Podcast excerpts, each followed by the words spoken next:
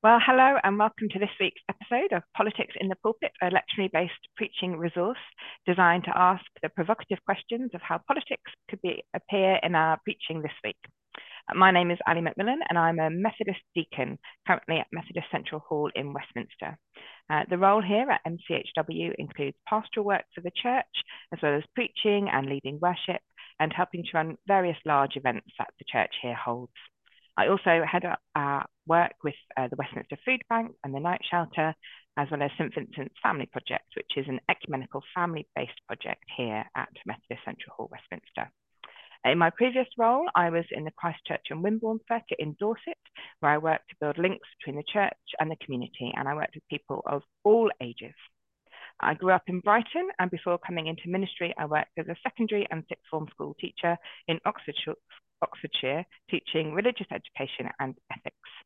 Um, and as part of my training for ministry, I completed an MA in theology and transformative practice.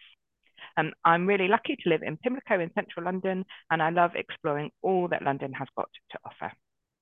I'm a member of a religious order, the Methodist Diaconal Order, and I follow a rule of life that brings a sense of rhythm and wholeness to my life. I'm passionate about coming alongside people where they are and journeying with them as they discover God at work in their life. I'm delighted that each week I'm joined by a guest from a different place and space on the pulpit and political landscape. And today I'm really pleased to introduce the Reverend Rachel Parkinson. Rachel has been in full time ministry for 20 years.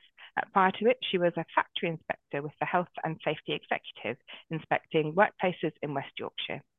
She's currently chair of the Wolverhampton and Shrewsbury district, and from September will also become chair of JACEI, the Joint Advisory Committee on the Ethics of Investment.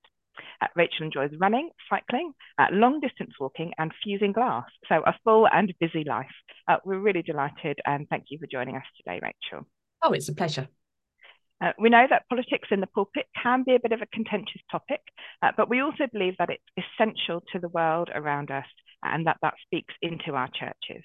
Uh, when you hear arguments saying that politics should not form a part of our preaching, how do you respond to that? Well, I don't know what I'd say from the pulpit, really, Ali. I mean, I think the longer that I preach, the more I am less worried about delivering sort of perfect set piece sermons. And the more I want to prize being sort of honest and authentic and struggling uh, with what it means to be human in God's world and so when I open the scriptures, uh, I'm wanting to really do things which people will be thinking about during the week and find relevant, things places where you know that will scratch where people itch, and um, and that's going to be political because life is political. I mean, even things that we think of as mainly pastoral issues often have political dimensions. Um, so I would say, though, that I strongly believe, you know, we are a church of contradictory convictions about lots of things. And we know that Methodists can have uh, many ideas about how society can move towards the kingdom of heaven. And so they can, you know, they can have different political agendas uh, and follow those. That's, that's all fine. But I'm, so I'm always wary of, um, abusing the pulpit by uh, treating my own views as though they're gospel. But in that case, I find JPIT really helpful because my sort of rule of thumb is if JPIT have said it, then I can say it in the pulpit, which is great because it, you know, allows me to uh, uh, to explore issues um, that that may be contentious, but um, I find that really helpful. So thank you for that. Well, it's always good to have a plug for JPIT, and uh, it's good that we have that benchmarking there to just guide us a bit as well. Um, so, from your context, what would you want us to hear as key justice issues um, or political events? Well, I'm uh, still moved by the fact that I went down on Friday to the big one, the uh, climate demonstrations, climate justice demonstrations in London. Um, I was there behind the We Are Methodists banner, uh, but recognised uh, there was a large faith contingent. Mm. We met at the um, service at St John's Waterloo, which was called No Faith in Fossil Fuels and uh, but joining people i mean the intersectionality of the sort of crowd of people that were there you know sort of scientists and doctors and vegans and uh, people who wanted to save whales as part you know just a, a, glorious diversity of of humanity really who obviously got together over the full four days. Um, I'm really interested that Extinction Rebellion, Rebellion, who are who are heading it up, have have changed their tactics so that they have moved away from disruptive protests to um, trying to get maximum involvement and large scale numbers. And Um, I think that makes it easier sometimes for church people to join in. Mm-hmm. At the same time, I note that despite the fact there were many thousands of people who were in London over the weekend, the impact that's made in terms of the media has really been very small compared to if somebody had glued themselves to something or sprayed orange paint all over Big Big Ben or something like that, you know. Um, and um, so I, I think there are those those real issues about how can we make a maximum impact, and if we're going to have uh, rely on wide scale, scale involvement, then we lots of people have got to get involved, and um, I think that's that's people in the churches too. Oh, wonderful to hear uh, that you were there and what's going on. And as you say, working with that broad range of people, um, and perhaps that thing about how we protest might be picked up in our readings a bit later on. Interesting. Yeah. Uh, well, each week I ask my JPIT colleagues for a little roundup of their expertise and what they think we might want to be keeping an eye on in the world this week. Uh, and some of their suggestions uh, have been uh, the ongoing violence in Khartoum, the capital of Sudan, uh, with the British embassy staff having been evacuated and looking to evacuate other British citizens from Sudan. Uh, new NHS figures uh, revealing that ambulance crews are spending 1.8 million hours a year dealing with patients with mental health problems, with 1.2 million people waiting to receive care and treatment from NHS community mental health services. Uh, so real um, impact that that's having on the NHS and also, of course, on those individuals. And then, as you've just mentioned, the big one, Extinction Rebellion climate justice protest. That's been going on since Friday until Monday this week. And uh, as you've said, several organisations involved in that protest, including lots of different Christian groups. Uh, and just to note that on uh, Friday, the 28th of April, is International Workers' Memorial Day. Um, so that's happening this week. Uh, so those are some of the uh, things going on in the world we might want to have a think about. Um, and we're still um, in the season of Easter, of course, um, in our lectionary seasons. And our lectionary passages for this Sunday, the 30th of April, are Psalm 23, Acts 2, 42 to 47, uh, 1 Peter 2, 19 to 25, and John 10, 1 to 10. Uh, so uh, lots to get our teeth into. So with our metaphorical newspapers open in one hand, uh, let's open our Bibles. And uh, Rachel, I wonder if there's a particular passage or particular theme or question uh, that you'd like to start with for this week. Well, I think Ali, just to to go back briefly to what you were saying about the fact that International Workers Memorial Day yeah, is on, yeah. on Friday, and uh, as you said in my introduction, I, I, worked in the field of health and safety for for 17 years, so this is something that's really dear to my to my heart. Mm. And um, I, I, was very moved. I was at a circuit meeting a few weeks ago, and um, at the end of it, somebody got a text to say that uh, a member of a family that had come in for baptism had been involved in an industrial accident. It's the father of that family that had four children, and uh, we all stopped and and prayed for that family. And um, then the following day, that we we heard that he died from his his injuries. And I've always had this very deep seated belief that uh, when people go out to to work, you know, at the beginning of a shift. Uh, they they should come home safe and sound at the end of it, and too often that that doesn't happen. Um, and um, if you if you think wonder whether that uh, belongs in the pulpit. Uh, John Wesley himself actually addresses it in his sermon on the use of money.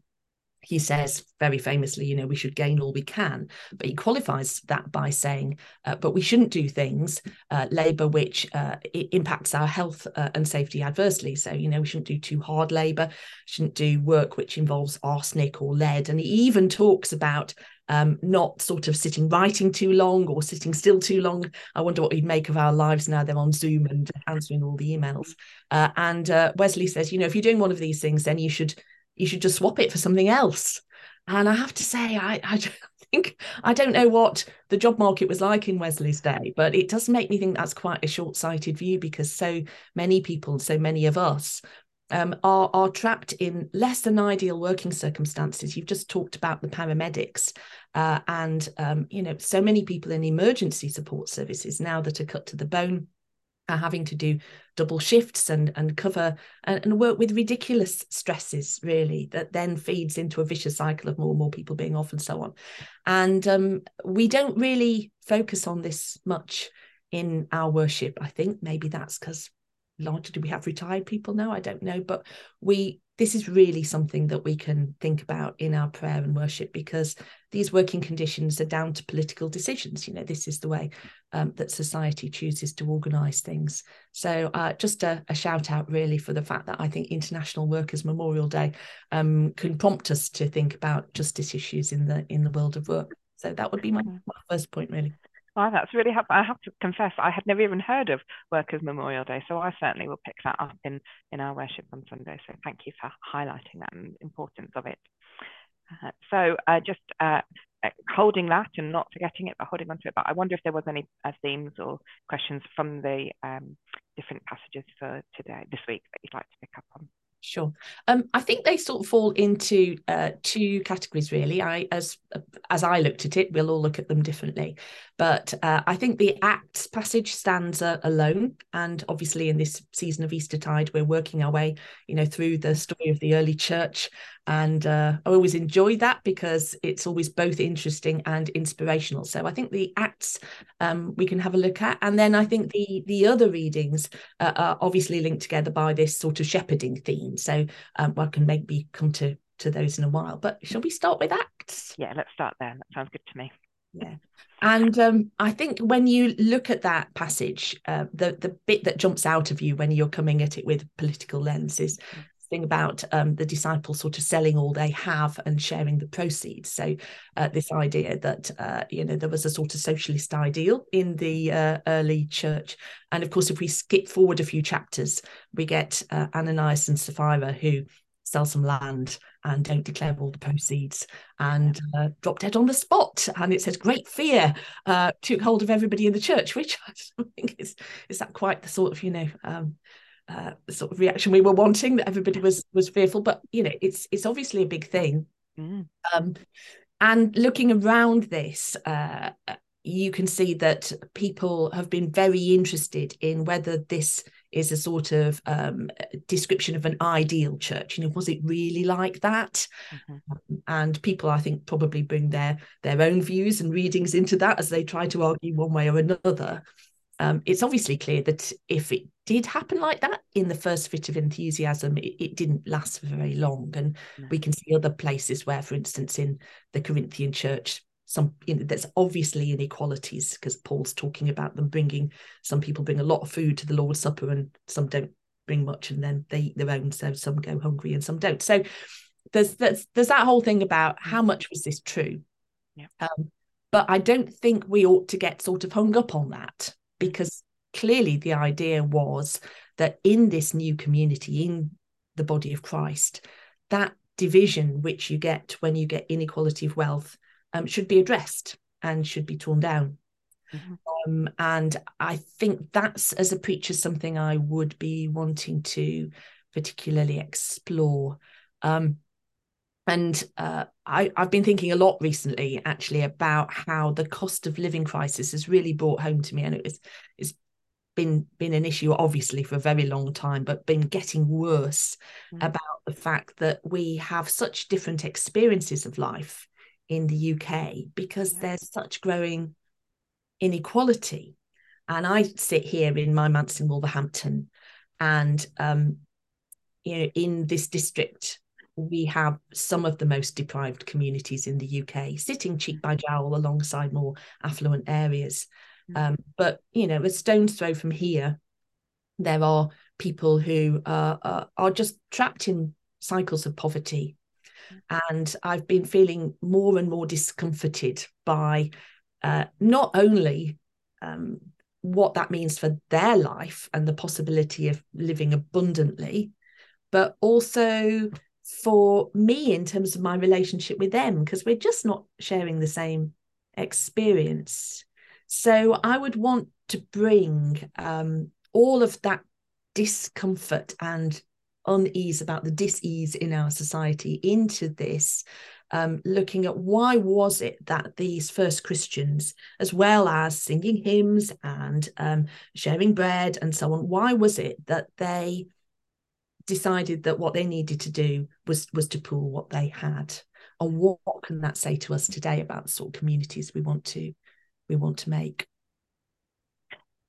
I think that's really helpful, and that highlighting between the divisions between uh, those who have enough and those who don't, and it uh, just makes me think of the Trussell Trust current campaign around making sure that people have can afford the essentials when it comes to universal credit, and I think highlighting, um, you know, some good work that's going on around this, but but that challenge to us as well as questions about how we are um, living with or not uh, challenging some of those uh, those complete um, differences in wealth that people have. That's yeah. really helpful. Um, so is that enough on the Acts passage? I don't know if there's anything I, else I on there. Yeah, We've got I, probably quite a lot to say. I know you'll you have to shut me up. I'm sorry, I could, could not at all. I, I, think I think as well as looking at that, it'd be really good for churches to uh, be able to look at the overall description of how that generous uh, and equal uh, and uh, praising church. Um, they had the goodwill of all people. It says yeah. and also God added to their number. So again, how can we be be generous and and so on? Um, I think in terms of ways to mark this Sunday, wouldn't it be a great Sunday to have a love feast? Wouldn't it be great if you came together and you prepared food together? And part of a love feast is always um, having a, uh, a collection of, of, money or, or other goods to, to share. So that would be really good. Fits really well with Methodist way of life this week. Um, supernumerary minister in our district, Andrew Roberts, his holy habits is is mm-hmm. majorly based on this passage. There's lots of stuff there. And uh, I, I don't want to move on without just mentioning um, I'm I'm so um, enthused and proud of the Wolverhampton circuit, um, who themselves, as I've said, there's there's a lot of deprivation in the area they serve, but they've got this fund, uh, benevolent fund, where uh, if they hear of another part of the connection that is in need, this circuit out of their need, because the story they they they link it with the story of the widow of Zarephath who gave to Elijah. He, she didn't have much, but she gave, and, and God kept on providing. Um, they they help out. So, for instance, in um, the Methodist Church in in Wythenshawe, uh, where they were making lots and lots of toasted sandwiches for families, but they could only make so many at a time because they'd only got, you know, sort of a toasty maker that made two. Uh, Wolverhampton Circuit bought them a big sandwich toasted maker that could make sort of four times as many. And just in this last week, when they heard that the food bank in Stoke had been broken into at Swan Bank, mm-hmm. um, they sent £200 to help the food bank get on their feet. And you know, in terms again of this pooling and sharing, mm-hmm. Isn't that a fantastic example Wonderful. of professionalism? Really, really good idea. Absolutely is. I mean, that is a wonderful testimony to how we can support one another in Christ. And as you say, an excellent um, example of uh, that very Methodist phrase of connectionalism and how we uh, work uh, together as churches and circuits. So that's, that's really wonderful to hear. Um, so this the second kind of theme that comes out of the other passages you're talking about shepherding and um, how that might uh, be a theme for us. So I wonder if you want to uh, move us on to that.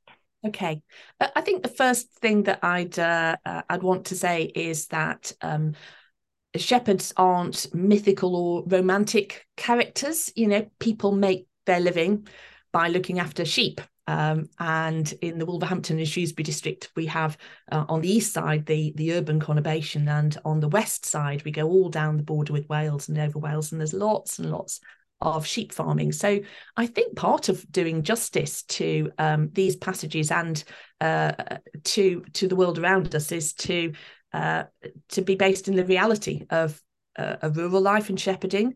Um, if you have anybody who's involved in looking after sheep in your congregation or you've got a link with them, you could actually talk to them about um, the rural issues that are around at, at the moment. Um, we have uh, we support the Borderlands Rural Chaplaincy, so very very aware of rural isolation and lack of services, public transport services, and shops and schools and so on and so forth.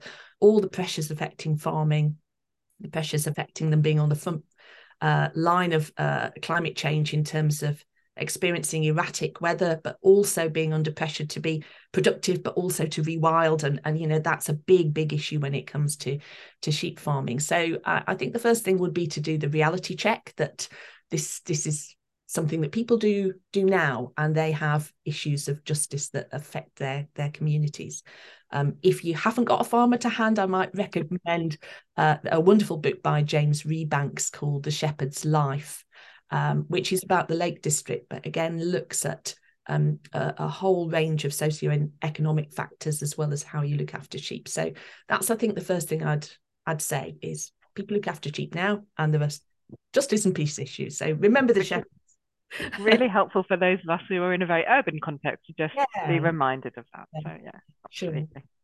Um, and then uh, I struggled a little bit more with these passages, uh, I have to say. We've got the 23rd Psalm this week. And I think um, over the years, I've been preaching a long time. I've often struggled when 23rd Psalm has come up in the lectionary because it's so familiar.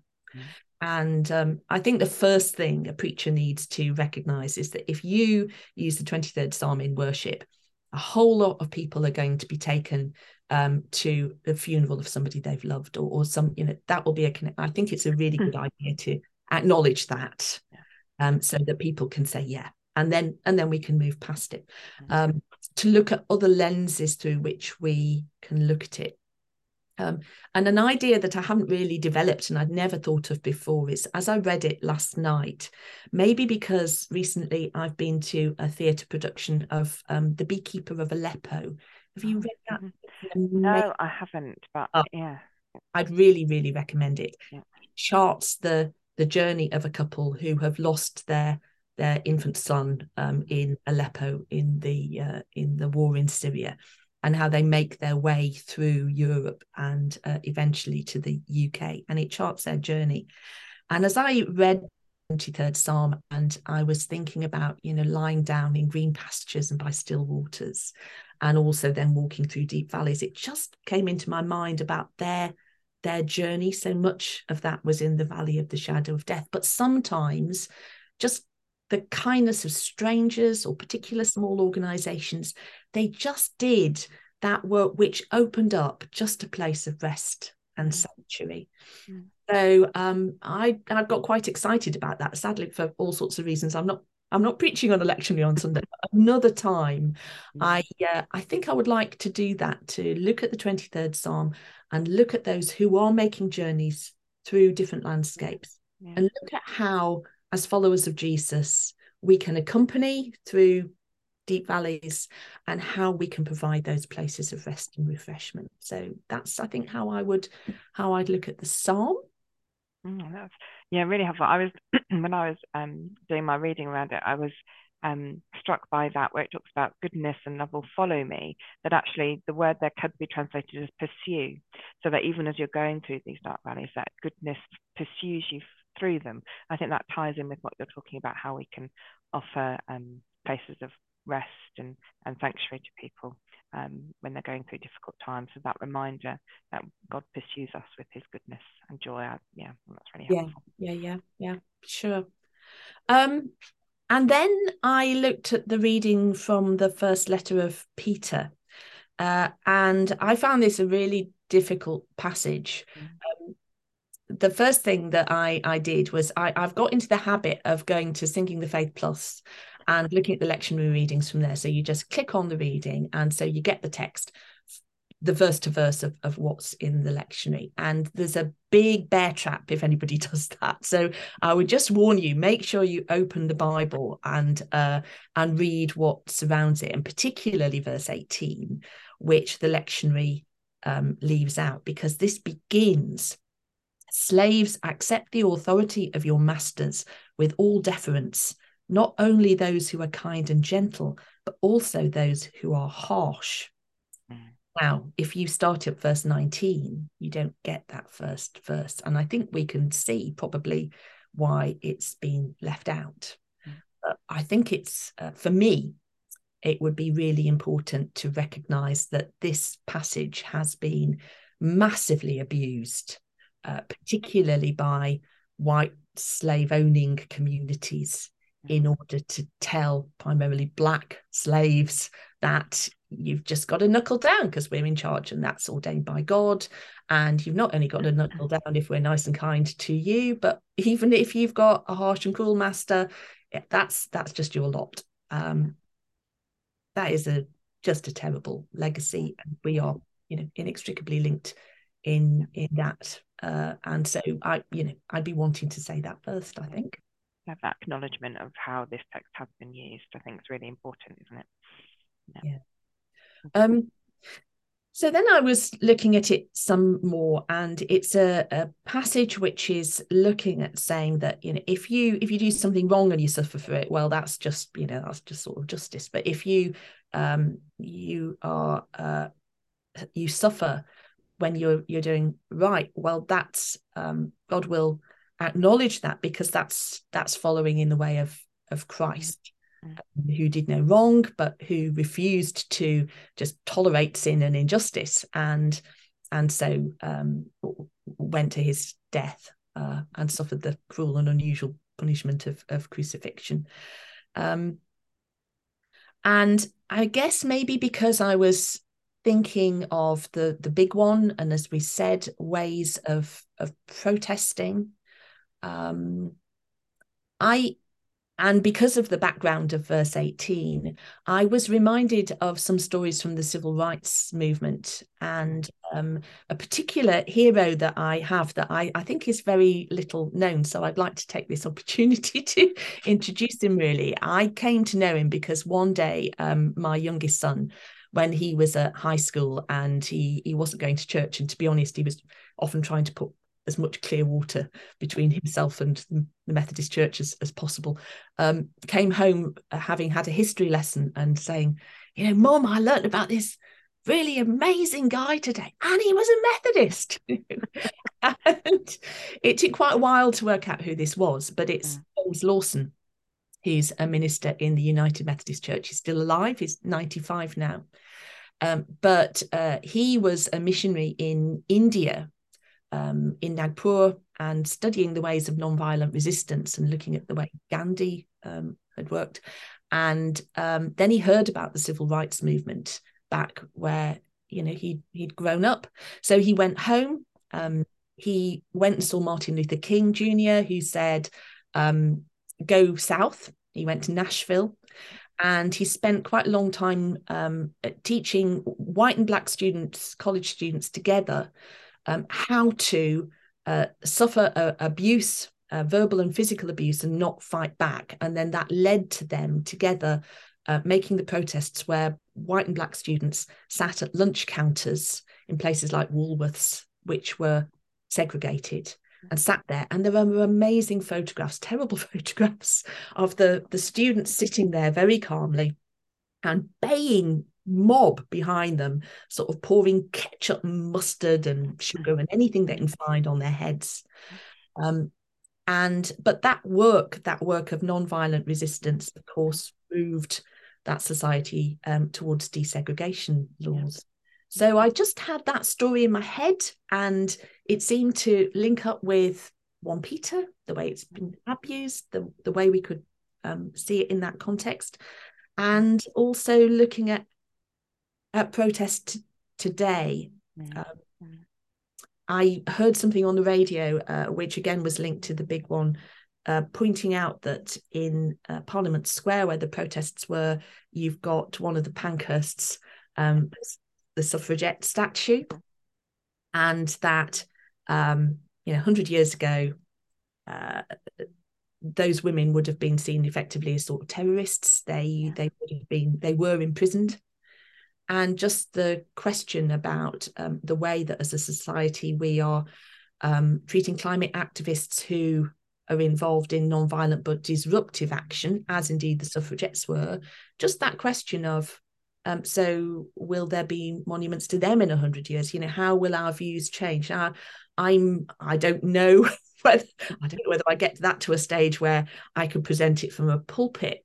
Mm. um, because I, I think there's so much to it. It's, and there's quite a lot that is controversial and would need thinking through but i think for any preacher you know having that at the back of your mind it's it's something i would wrestle with mm. um, in the rich mix of, of scriptures we've got this week.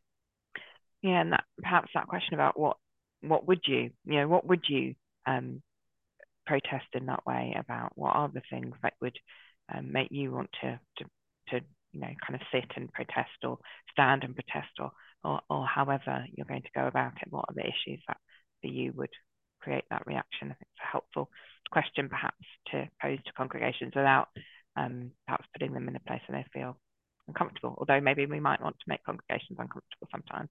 That's part part of our job. Yeah. Discomforting the comfortable. Absolutely. Wonderful phrase. Um, any any other things from from that passage, or I don't know if you wanted to touch on the gospel at all. Um, I know that we've had a really rich conversation um, from those other passages, but yeah, I, I, I of course read the gospel. Um, I uh, to help me in this task, I uh, used a, a wonderful um, Bible from CAFOD that I was given uh, at a JPIT conference, mm. and it has uh, texts which have anything to do with uh, peace and justice highlighted in orange. Uh, I noted that the gospel didn't have any highlighting, so it's my challenge to listeners to this podcast uh, to, to find that that angle. I found the gospel great good news about Jesus coming as as the good shepherd and as hearing uh, the shepherd's voice and, and, following and the abundance of life that that that brings. So overall as a picture of of the kingdom um, but i uh, yeah I, I, couldn't find a, a, hook really to to talk about in this podcast particularly. Well that's a good challenge to offer to to the listeners isn't it? To find find that hook or to uh, perhaps as you say link it in with that shepherding and what does it mean to be a good shepherd and perhaps offering that um, example of of standing up where we need to stand up for well, uh, Rachel, uh, thank you so much for coming on uh, and sharing your wisdom and your reflections with us today. Um, and thanks to uh, everybody else for joining us and for uh, listening in uh, to ask that question of how or whether we ought to be preaching politics in the pulpit this week. if you enjoyed this episode of Politics in the Pulpit, please leave us a review wherever you listen to your podcast and share this episode with your friends. Uh, we have uh, some online spaces uh, where you can engage with us further and have some discussion about faith and politics. You can find that on Twitter uh, at pulpit underscore politics. That's at pulpit underscore politics, bit of a tongue twister. Uh, or you can use the hashtag politics in the pulpit. We also have a Facebook group where you can um, access um, various different conversations and engage with people through the Joint Public Issues Teams Facebook page. That's JPIT uh, .uk. That's jpit.uk. Um, and the question for this week is about how can you uh, engage in non-violent protest? What are the things that are going to really stir in you uh, to engage in that protest uh, this week or, or, this month? So again, a huge thanks to, to Rachel for joining us and sharing uh, such wonderful wisdom with us. And let's uh, go out both into our politics and to our pulpits with a blessing this week. So may you be anointed with God's Spirit as you bring good news to the poor, proclaim release to the captives, and help people to see the world truthfully and let the oppressed go free. Amen. Amen. And congratulations on hosting your first Politics in the uh, uh, Pulpit podcast, Ali. Oh, thank you so much. It's a bit nerve wracking, but I think we got, it was a good conversation.